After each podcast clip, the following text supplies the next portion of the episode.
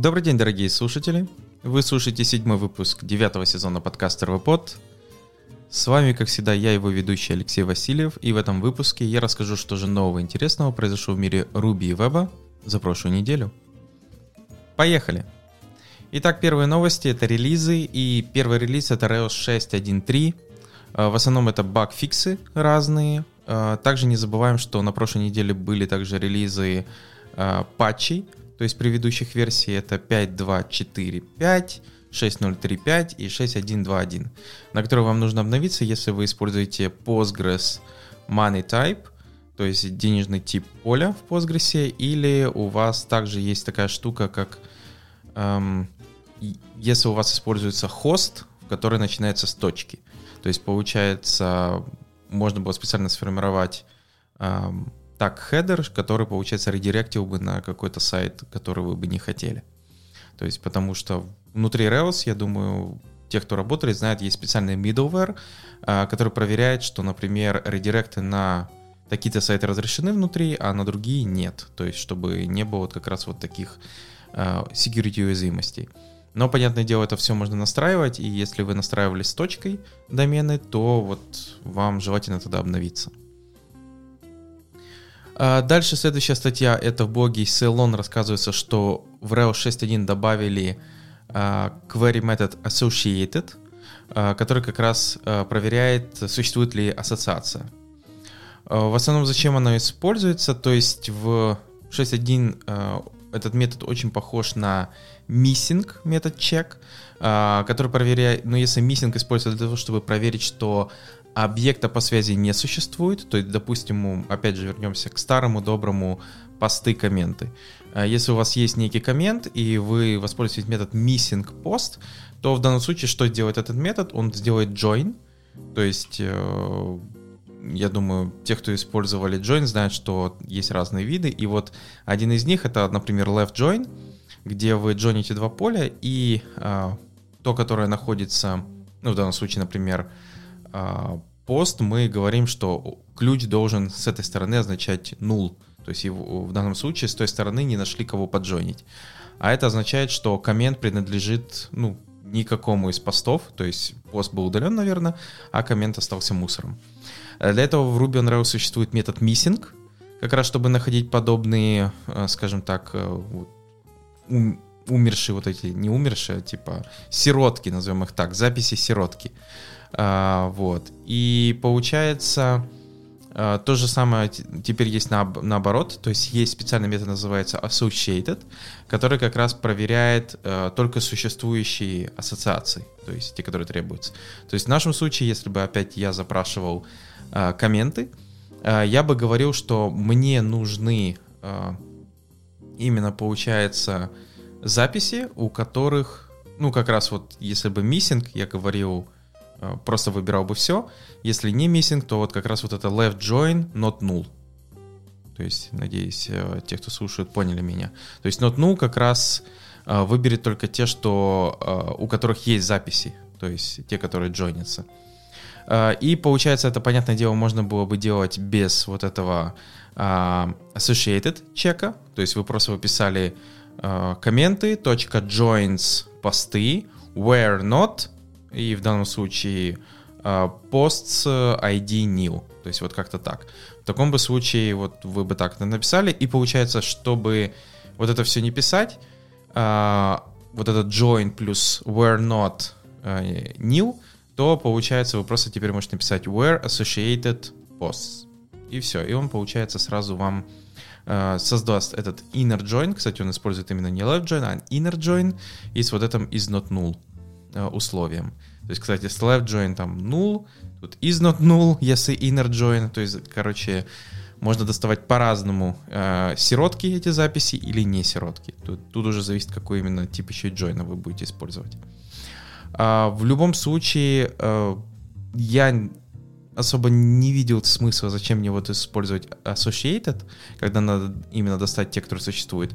Но вот missing это как раз э, хороший чек, Потому что бывали такие случаи, foreign ключей, например, не всегда они есть. А, и получается, записи асинхронно удаляются, возможно, разными процессами, не обязательно все работает через Active Record.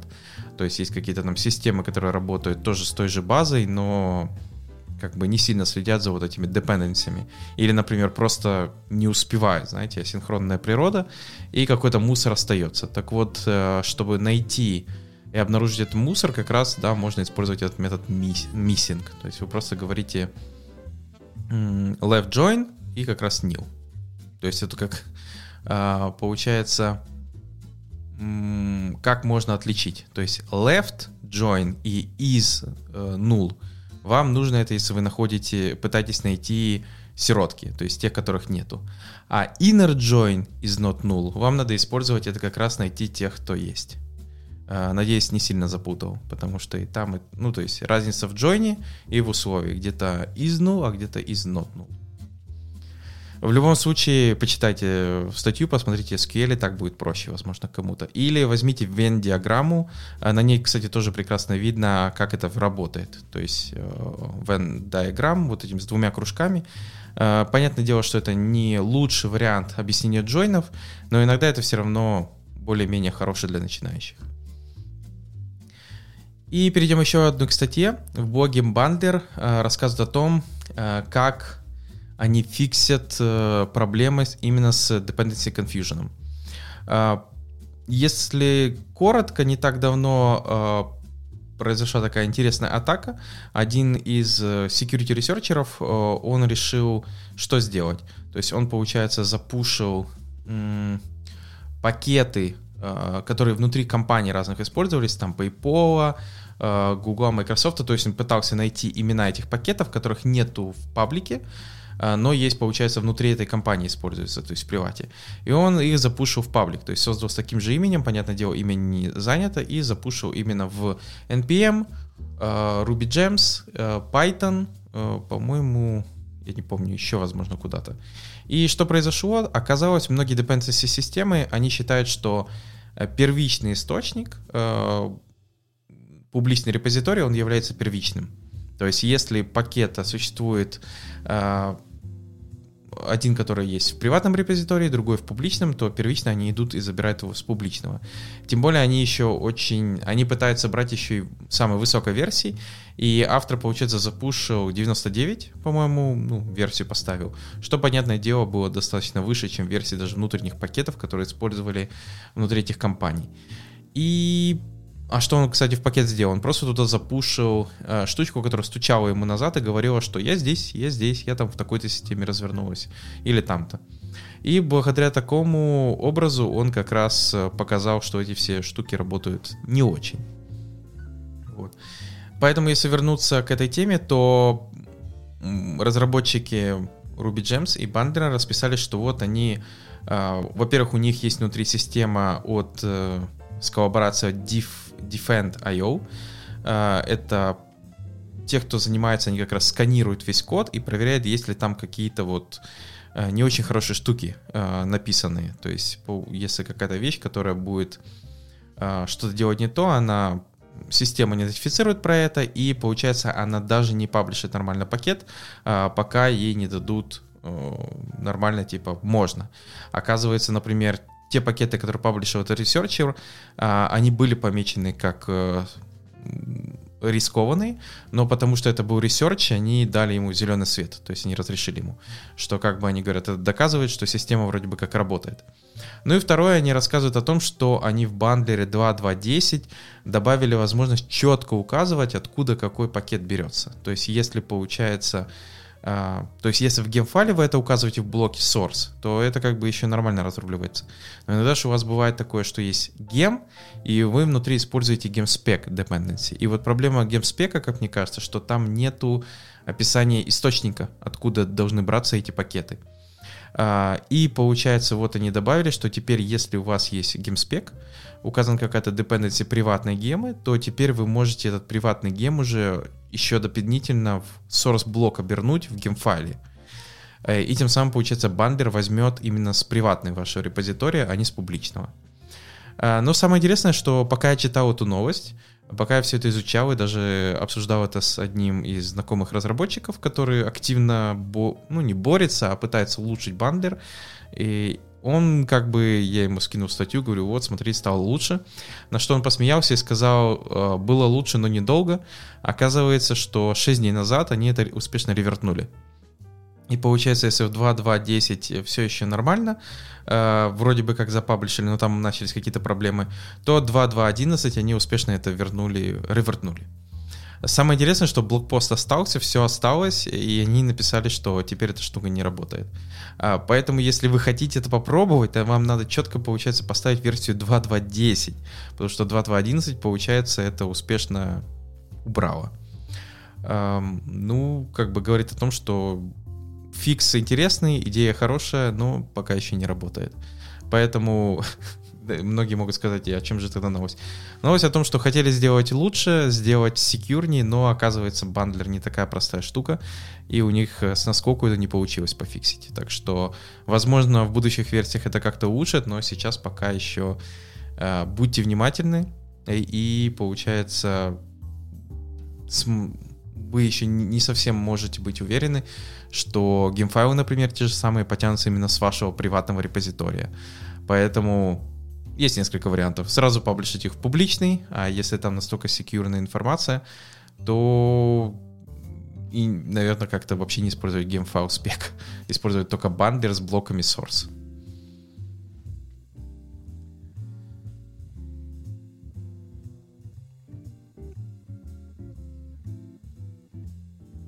Перейдем к новостям из мира веба. И первая новость — это статья, которая рассказывает про новую версию White 2.0. Э, кто-то может вообще сказать, что такое White. А, White — это от французского fast, э, то есть будет, будет получается.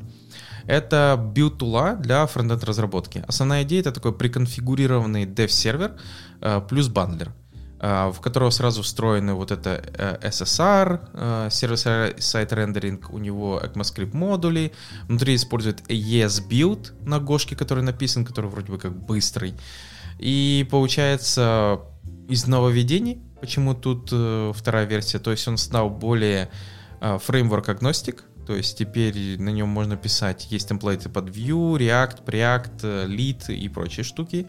Э, и даже есть, э, потихоньку добавляется Svelte интеграция.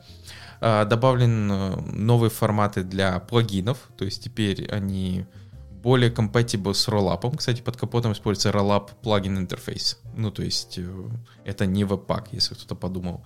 И ESBuild, куда же без него добавили, это тот самый на гошечке, а, который в 10 в 100 раз быстрее, чем в тот же, например, ну, что-то, что использует Node.js. А, понятное дело, за счет Go. И есть поддержка еще First Class CSS. То есть именно резолвятся импорты, урлы, URL rebasing есть внутри, CSS-код сплитинг, э, вот подобные штуки.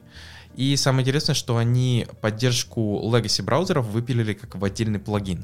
То есть по умолчанию система не собирает под старые браузеры, но если вам это нужно, вы доставляете плагин э, типа legacy, и получается он будет собирать Э, самое интересное, не все в один бандлер, а будет собирать до мод, до мод бандлер, как это называется. То есть, получается, у вас будет для современных браузеров собираться JS и для legacy браузеров. И внутри системы будет, получается, uh, failure detection, то есть, что если у вас modern браузер не работает, то он, получается, переключается на legacy. Ну, я считаю, это вот правильный подход.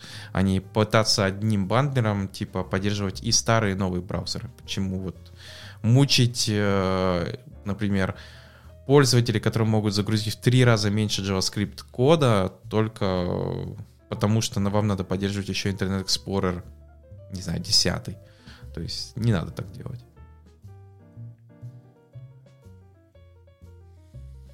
Далее следующая статья в блоге Evron, которая э, которые провели интервью с Райаном э, Даху, это создатель Node.js. Для тех, кто не в курсе, на текущий момент он уже не работает над Node.js, он больше работает над Deno. Это такой себе Node.js, но немножко другой. Ну, немножко имеется в виду, что у него другой подход к разработке. Он по умолчанию работает с TypeScript. То есть автор считает, что TypeScript э, должен стать форматом по умолчанию, то есть стандартом в JavaScript. И вот Deno как бы должен этому помочь. А, и, понятное дело, инфраструктура там другая. Там нет NPM-пакетов, там по-другому работает эта вся экосистема. И вот как раз это все интервью рассказывает о том, а, как автор, ну, как он работает, на чем он разрабатывает. В основном, кстати, он работает а, с Rust, то есть э, ему он нравится больше, чем C++. А JavaScript ему никогда не был его любимым языком, как он объясняет. TypeScript ему нравится больше, понятное дело, поэтому Deno его поддерживает. На текущий момент, э, как он заметил, многие используют Visual Studio Code, но он до сих пор сидит на Vime. Там он объясняет свои определенные причины, почему он это делает. А, и он скучает за офлайн конференциями, потому что говорит, что не хватает вот это hallway tracks. То есть это когда в холле кто-то там собирается в группке и обсуждают. Он говорит, вот этого в онлайн-конференции, онлайн-конференции пока заменить не могут. Вот, э, и много-много разного другого. То есть рассказывает автор э, про разработку, куда что двигается, какие свои мысли по поводу, куда движется, например, Deno, что они там Hyper Web сервер допиливают, у которого HTTP 2, и он работает намного быстрее, чем текущий, что у них есть Deno LSP, это Language Server Protocol, который они пытаются, чтобы он работал с Visual Studio Code и напрямую общался с Deno. И получается, чтобы там была автоматическая подсветка, подсветка синтаксиса, тайп-чекинг, форматинг, вот это все. А, поэтому, если вас интересует э, этот человек, его работа или, например, Deno, то я советую вам как раз почитать это интервью. Ну, оно достаточно комплексное, поэтому я постарался сказать такие интересные моменты, но, возможно, кого-то заинтересуют другие. А, который тут есть. Я бы не сказал, что оно большое, поэтому не займет там не более, надеюсь, 5 минут вашего времени. И следующее это GitHub. Я напоминаю, что GitHub купил NPM, и вот получается они написали, э, как же они тоже пытаются э, побороть вот этот supply chain атак.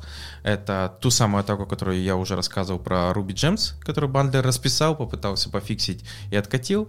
И получается, как они расписывают, как с этим бороться. Самое интересное, что они не попытались это пофиксить в коде, они просто рассказывают, что э, юзайте скопы для внутренних проектов, то есть получается, типа, регистрируйте компанию и пишите там э, собака, имя компании, слэш, э, там, название пакета, что это вас убережет, потому что надо сначала получить доступ к этой компании, чтобы паблишить подобные пакеты. Э, получается, использовать npm э, rc, Э, в root проектах, чтобы э, использовать нужные э, регистры. Обязательно следить за своим прокси, то есть они объясняют, потому что ну, нельзя полностью доверять, что все, что прилетает в прокси, это валидная штука. И, понятное дело, быстро реагировать, если ваши билды падают. Ну, это такие... Вот этот последний совет, это, наверное, капитан очевидности. Вот, поэтому, да, как бы это просто такие советы, типа, пожалуйста, кушайте ложкой и вилкой. Ну, я бы не сказал, что они как бы сделали, сказали, вот, мы улучшили здесь, попыт... или хотя бы попытались это сделать. В основном это больше такое, типа, делайте вот так, это более-менее должно быть безопасно. Пока что.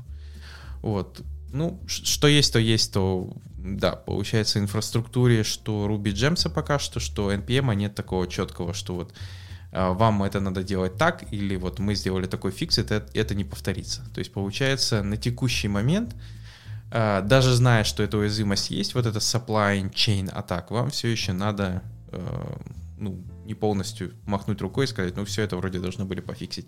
К сожалению, все это еще остается проблемой вашей, моей, ну, любого разработчика. И я надеюсь, когда-нибудь, наверное, мы ее пофиксим, но пока что на текущий момент она выглядит как, э, типа, будьте бдительны, а, оно может прилететь, оно все еще оттуда может прилететь. Именно с паблик репозиториев. То есть паблик репозиториев, паблик вот этого registry, с того же Ruby Gems или npm, э, npm registry. Может оттуда что-то прилететь веселое к вам.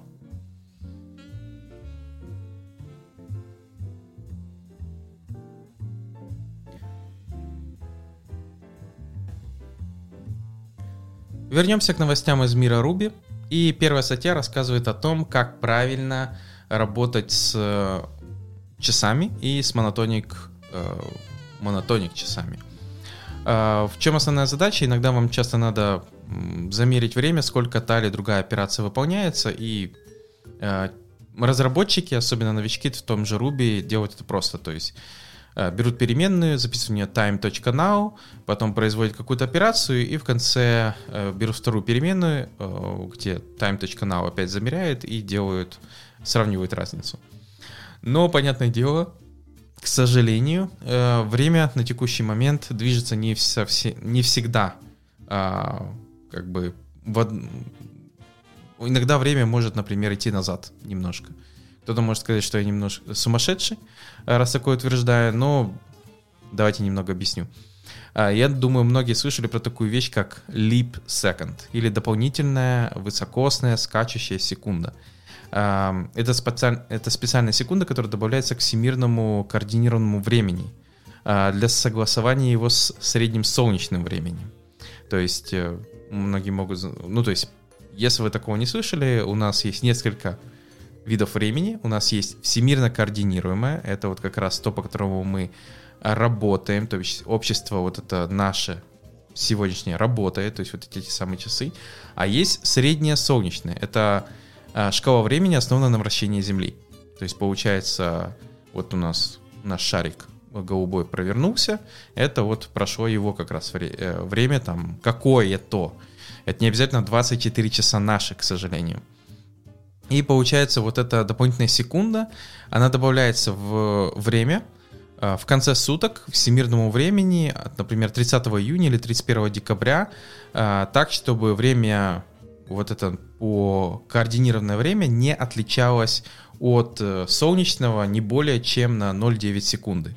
То есть, чтобы, получается, у нас все еще а, по нашему времени, когда мы там в 6 или когда там не знаю, в 5 утра вставали летом или когда там, как, у кого какое время, то солнце как бы в это время встало, а не неожиданно начинало заходить за горизонт. А, получается, как это происходит, то есть в той же статье автор объясняет, что вы можете неожиданно у вас там 23, 59, 59, а потом 23, 59, 60. То есть многие системы сами переходят вот, а потом только начинается 00, 00, 00. То есть вот так добавляется это одна секунда. Многие могут спросить, а что же такое? Ну, в основном э, проблема заключается в том, что 24 часа и вот это секунды, это оно, к сожалению, не точное вращение Земли, и тем более даже если вот много, кто-то скажет, а давайте вот сейчас посчитаем точное вращение Земли и скорректируем наше время, э, то ну, во-первых, это так не выйдет, потому что секунда — это стандарт, то есть оно стандартизировано по скорости света, то есть это то же самое, как килограмм, то есть оно, вот, мы его стандартизировали, и теперь от него работаем. На основе этого стандарта работают э, все наши измерительные системы. Поэтому, если мы пытаемся заново перемерить вращение Земли, то, получается, секунда изменится, а значит, мы изменим ну, весь всемирный стандарт, это так, так не получится. А вторая проблема это то, что вращение Земли постепенно замедляется. То есть э, разница между солнечными сутками и сутками по координатному времени, вот эти 24 часа, оно постепенно растет. А, это такое приливное замедление, э, я так понимаю, и это изменение формы Земли как считают ученые, два основных фактора, а, которые влияют именно, что вот Земля потихоньку замедляется, и получается, это требует вводить в эти дополнительные секунды с ускорением примерно 64 секунды в век. То есть как-то так. Так что, да, дополнительные секунды, я думаю, никуда не денутся, или нам придется придумать какую-то другую единицу измерения времени, чтобы это как-то скорректировать. Но, как видите, например, основывать нашу единицу времени по Земле, тоже получается невыгодно, не настолько это стабильная система.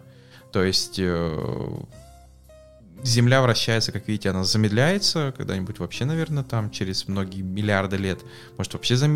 встать. А, ну, думаю, к тому времени мы или расселимся под галактики, или просто уже давно будем вымершим видом на этом маленьком голубом шаре. Вот. Но в любом случае вы должны это понимать, что как раз вот эта корректировка времени может привести к тому, что ваш код в какой-то момент времени неправильно может считать разницу в этом времени.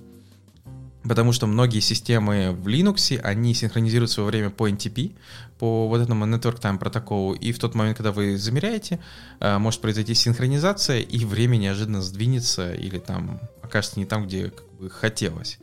А, поэтому для того, чтобы э, ваши системы хотя бы считали правильно начало и конец запуска какого-то процесса, для этого надо использовать а, не time.now в Ruby, например, а process clock get, get time э, и clock monotonic. То есть вот это как раз wall clock. Wall clock это время, которое все еще как бы, оно всегда движется вперед, то есть типа щелкает. А, оно не обязательно должно быть э, основано там на вот это по часам, по минутам. Это просто вот, знаете, вы там начали замерять и закончили что-то замерять. Поэтому если у вас есть какие-то системы, которые должны э, замерить вот как раз вот это время, э, ну, то есть, например, там прогнать какую-то задачу и потом э, сказать, что эта задача выполнялась э, столько-то времени то в таком случае, да, вам надо использовать именно подобные вызовы. У нас, кстати, вот недавно был, помню, pull request, кто-то запостил именно time now, и кто-то написал, не-не-не, монотоник, то есть монотонное время надо как раз использовать в этом случае для замера какого-то времени. А, надеюсь, теперь вы про это будете знать. Вы будете знать причину, почему это происходит, потому что почему всемирно координированное время, оно не соответствует среднему солнечному времени, что как бы человечество в этом немножко не виновато, не настолько оно было глупо, когда придумало секунду и стандартизировало ее просто, к сожалению, ничто не вечно в этом мире, э, нет какой-то то есть, возможно, та система, которую мы сейчас видим, она как бы вроде кажется стабильной, но на миллиарды лет она такая же, возможно, а, не, не такая уже стабильная. То есть она все равно там вращение Земли когда-нибудь, да, станет, э, будет, встанет и перестанет работать. Возможно. Ну или же мы там, хотя я сомневаюсь, что мы сильно поможем. Максимум, что произойдет с человечеством, это просто исчезнет. То есть, как, как это говорил, э, кар, я даже не помню, как там звать этого стендап-комика, он говорил, с планетой порядки это нам капец. Вот, я думаю, так же будет. А, хорошо, э, про это уже поговорили. Перейдем к следующим интересным штукам. Это первый гем называется Neighbor. Это Nearest Neighbor Search in Rails for Postgres. Neighbor — это специальный гем, который позволяет дополнительно работать э, с, такой, э, с таким расширением, как Cube в Postgres. А, для тех, кто не слышал, ну, вообще в Postgres много расширений, но вот есть встроенное в э, Common библиотеку, оно называется Cube. Его можно активировать, и получается у вас появляется типа representation, то есть тип куба, в котором вы можете, ну, колонку создать, например, на куб, и вы в нем, получается, можете а, хранить x, y, а, то есть, типа, чтобы описать кубик в пространстве. Зачем это может быть использовано? Для, например, для того, чтобы проверить, что два куба, они пересекаются, не пересекаются. Возможно, один куб находится внутри другого куба. Но самое интересное, для чего это еще может быть использовано, это когда между двумя э, кубами, например, надо посчитать расстояние. Или же э, там есть гист э, индексы, это позволяет также проверять м, ближайших соседей. То есть, получается, если у вас n кубов в пространстве, то с использованием этим расширением вы можете проверить ближайшего соседа к такому или другому кубу. Вот. Э, зачем это можно использовать? Опять же, ну, например, та же космическая тематика, если у вас есть звездное небо, а, хотя для этого лучше, конечно, использовать, э, есть другие расширения, но, допустим, а, и вам надо найти ближайших э, звезд соседей, то можно для этого использовать Cube. Или же, получается, один из вариантов также это даже я думаю, возможно, возможно, это использование типа ближайшего соседа, ну, там даже не соседа, не знаю, а какую-то штуку например, daily deal сайты вот у меня в голове сейчас крутится. То есть, например, что вот возле вас, ну, хотя для этого лучше использовать PostGIS и, и подобные расширения, а, но можно, наверное, и тут использовать подобные штуки. Там всего, кстати, у Куба есть э, ограничение, у него всего 100 дименшенов, можно использовать для этого. Но получается, наверное, еще какой может быть а, ближайший аналог, это типа рекомендации я не знаю, то есть можно как-то связывать, что этот фильм похож на этот, то есть он ближайший его по координатам, скажем так, грубо по координатам. И получается, что когда пользователь посмотрел какой-то один фильм, то он может э, предложить ему сказать, ну вот этот очень похож, это прям рядом, поэтому посмотри, может тебе тоже понравится. Хотя для этого на сегодняшний момент, опять же, используются обыкновенные э, классификаторы, то есть для этого не обязательно использовать это расширение. Ну, хотя почему бы и нет, можно его взять. И следующее э, полезное расширение кому-то может оказаться, это э, Prosopite. Prosopite, я надеюсь, правильно прочитал, это такой себе аналог Bullet, э, который, чтобы искать, э, автодетектить n плюс 1 query именно в вашем коде. При этом, как говорят разработчик, он получается zero false positive по сравнению с Bullet. То есть э, он не будет ругаться, когда в реальности n плюс 1 нету. А, многие могут спросить, в чем же магия? Магия очень простая, там используется Active Support Instrumentation, и он, получается, проверяет паттерны а, SQL query, которые проходят через него. И если он нашел паттерн какого-то SQL query, то он говорит, что это n плюс 1. То есть он фингерпринтит их и проверяет, что если фингерпринты этих кварей после нормализации совпадают, то это n плюс 1. Поэтому, ну да, так может сработать. Э, если у вас есть с этим проблема, то, наверное, да, можно как раз использовать э, n плюс 1 query detection. Я бы, кстати, знаете, куда добавил, наверное, в тесты.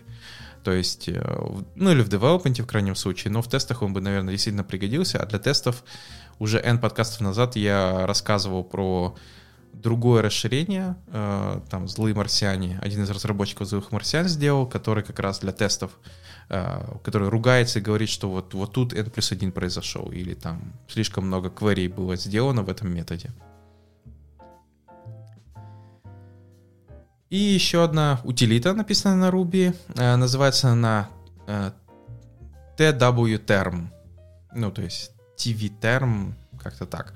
То есть это Terminal UI Twitter Client. То есть, если вы не хотите, вы используете Twitter, но вы не очень любите, что в него приходится ходить через браузер и хотели бы его использовать в своем терминале, то welcome. Вот ставите себе такую штуку, и тут получается, э, можете его поставить через Homebrew, через Ruby Gems, э, и получается просто запускать, и там есть ходки, как по нему двигаться, управлять, и у вас будет свой Twitter в терминале. Я даже не знаю, насколько это кому-то нужно.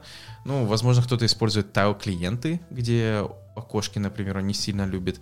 Или, возможно, он хочет как бы сидеть на работе и читать Твиттер, но чтобы его не запалили, он хочет это делать в терминале, потому что терминал, наверное, не так сильно будут считываться, что там происходит. А, это, наверное, те штуки, которые я придумал, как это можно использовать. А, поэтому смотрите, возможно, я рассказал ваш use case, и вам это пригодится.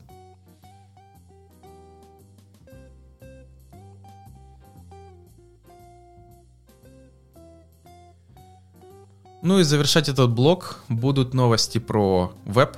И первая статья рассказывает про hiding content responsibility. То есть в основном это про то, как правильно скрывать какой-то контент на странице, но при этом все еще думать про доступность. Потому что иногда надо скрыть, например, контент, но сделать его доступным. Или наоборот, недоступным, но при этом скрыть. Да, бывают такие кейсы. Автор рассматривает разные варианты, как можно скрывать, э, то есть используя class name, используя area hidden, используя display none, используя visibility hidden, opacity 0, Э, transform Scale 0, Width Heights 0 и Content Visibility Hidden. То есть разные-разные есть элементы. И автор рассмотрит каждый из них, как они по-разному работают, в чем есть основные плюсы и минусы, какой вердикт. Поэтому я не буду пересказывать каждый из них, то есть у них каждое поведение, как оно работает. Я скажу только основной summary. Это то, что если вам надо визуально э, что-то скрыть и с accessibility дерева убрать, то вам нужно использовать или display none, или hidden HTML атрибут. Э, валидный кейс это какие-то скрытия, показ виджетов, off-screen навигация, закрытие диалогов. А если вам надо что-то скрыть с accessibility дерева, но показать все еще это видимым, то есть получается по accessibility до этого элемента нельзя достучаться дойти, то это area hidden. А, например, это visual avoided content, э, там иконки, вот что-то подобное.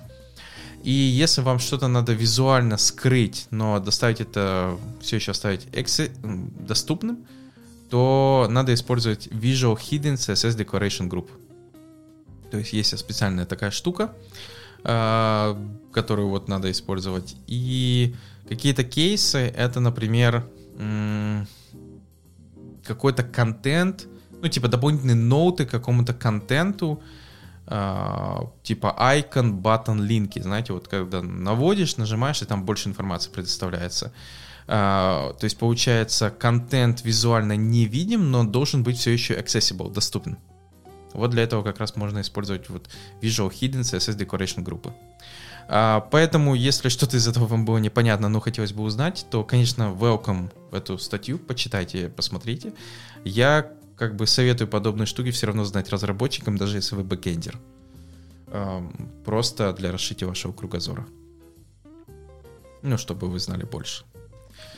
А, хорошо, перейдем к следующим интересным штукам. Это уже полезные библиотеки, кому-то очень, кому-то нет. А первая называется, первая называется Metascraper. Metascraper. А, по названию это как раз Meta и Scraper — это штука, которая позволяет э, собирать информацию, скрепать ее с таких вещей, как Open Graph метаданные, JSON плюс LD, э, с обыкновенного HTML, ну и с разными фулбэками. То есть идея заключается в том, что есть всякие вот эти open graph информации, это метатеги, э, про... они используются в основном для, в разных системах типа социальных сетях, шеринга и тому подобное. И эта штука, она может выцеп... забирать эту информацию из э, страницы, э, при этом она может искать с фулбэками, то есть если не нашел одну, одним вариантом, ищет другим. И, получается, возвращает вам уже в конце, что же в результате получилось. То есть э, она дает вам, а, если это, например, какой-то WordPress, она оттуда забирает автора, date, description, image, publisher, title, URL, вот подобные все штуки. А, поэтому, если у вас часто есть такая задача, что вам надо распарсить именно Open Graph опишку, и не только Open Graph, там Amazon, еще что-то, Spotify, YouTube, Telegram, SoundCloud. То есть вся эта штука, она, получается, построена не просто все из коробки идет, а есть core и есть типа расширение, то есть которые вы доставляете, то есть они там всякие Amazon, After, Clearbit, Date, э, Image, iFrame. То есть вы понимаете, что вам нужно, доставляете эти расширения, и она уже умеет дополнительно это допарсивать. То есть у нее есть вот эти специальные правила, а, которые именно поддерживают сами разработчики, ну и есть комьюнити, то есть, э, которые тоже вот поддерживаются. То есть получается, кроме того, что вы можете использовать то, что есть, вы можете также расширять эту утилиту, то есть есть поддержка плагинов, и получается написать э, там валидатор какой-то, ну не валидатор, а скрепер для своих кейсов.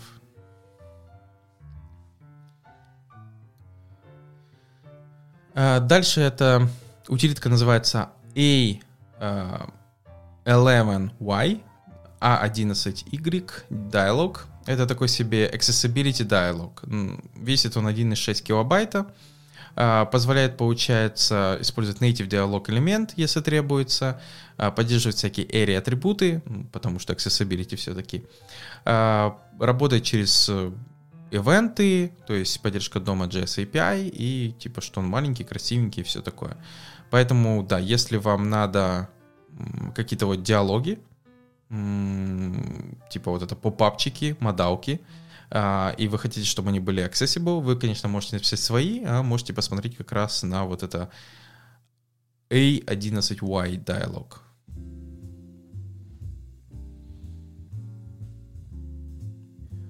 Ну и напоследок, э, я бы не сказал, что это такая штука, что пригодится в продакшене, но это такой proof of concept. Это NetPlay.js, это peer-to-peer WebRTC э, мультиплеер игрушка на JavaScript. То есть, получается, никакого сервера, э, все происходит синхронизация через network. То есть, ну тут понятное дело, что игрушка очень прост, просту, простая сделана на этом, но в любом случае эм, вы, получается, заходите, получаете QR-код, э, ваш друг э, сканирует этот QR-код, и, получается, тем самым он может заджониться к вам в игру. Эм, в реальности это интересная штука P2P, особенно использованная для игр. Но, как мне известно, я сам не особый такой геймер, но иногда слежу за такой вещью. И насколько мне известно, была одна игра, которая попыталась использовать P2P для мультиплеера. Это For Honor. Это там типа, не знаю, типа ближайшее средневековье, и там надо, типа, драться э, player versus player на, на мечах и подобных штуках. И получается, в чем основная проблема, что P2P в том случае в продакшн, скажем так, в продакшене показал себя очень плохо. То есть были постоянные разрывы, то есть он не работал особенно на большое количество людей. Что как бы логично. P2P в том-то и дело, что он только P2P. И получается, в конце разработчики они переписали, он перестал использовать P2P. То есть они все-таки перешли на сервера. Э, поэтому штука интересная. Э, я вижу смысл P2P, если только, например, два игрока, то есть только вот это одно соединение. Э, когда их становится больше одного, то мне кажется, эта штука не сильно может работать. И, например, современный гейминг, как я сказал, вот тот успех, который я слышал именно For, For Honor игрушки, он был не очень. Хотя, возможно, там как-то использовалась неправильная ТП-ТП технология. Вы уже, конечно, напишите в комментариях. Но, как мне кажется, эта штука пока что не готова. То есть э, поиграться прикольно, сделать что-то прикольно. Как я сказал, в WebRTC даже вот звонилка, она прекрасно может даже работать. Но если в ней сидят вот ровно вы и еще один человек, все. А, дальше, как только больше человек, к сожалению, только сервер. Потому что иначе вы начинаете э, экспоненциально расти в количестве соединений, которые каждый должен произвести к другому человеку. Ну, то есть каждому из того, кто присоединился. То есть получается у вас сначала одно соединение, как только появляется третий, вам надо создать а, три соединения, как только у вас появляется четверо, то вам надо создать Раз, два, три, четыре, пять, шесть, семь. Ну, то есть семь соединений. Ну, то есть э, много. Поэтому как бы... Семь, подождите, семь... Нет, шесть, по-моему. Но в любом случае слишком много. Она очень быстро растет, поэтому я бы не использовал всю эту штуку. Именно если у вас какая-то серьезная будет игрушка, э, например, на веб-технологиях. То как вспомогательную систему, да. Э, вот. На этом у меня все. Благодарю, что послушали данный подкаст. Пишите комментарии, пишите ваши также комментарии. Напоминаю, что у нас есть э, э телеграм-канал. Э, в телеграм-канале там есть возможность обсуждения каждой новости, каждого подкаста, если вы, конечно, хотите. Э, также у нас есть социальные сети, Twitter, э, Facebook и YouTube-канал. На YouTube-канале э, вот 6 числа 6.03 будет как раз прямой эфир РВ под кафе. Ну, это еще через пару недель. Но в любом случае, спасибо. Подписывайтесь на YouTube канал, подписывайтесь на RVPod э, и пишите ваши замечания, комментарии, ну, куда вам будет удобнее. На этом все. Пока.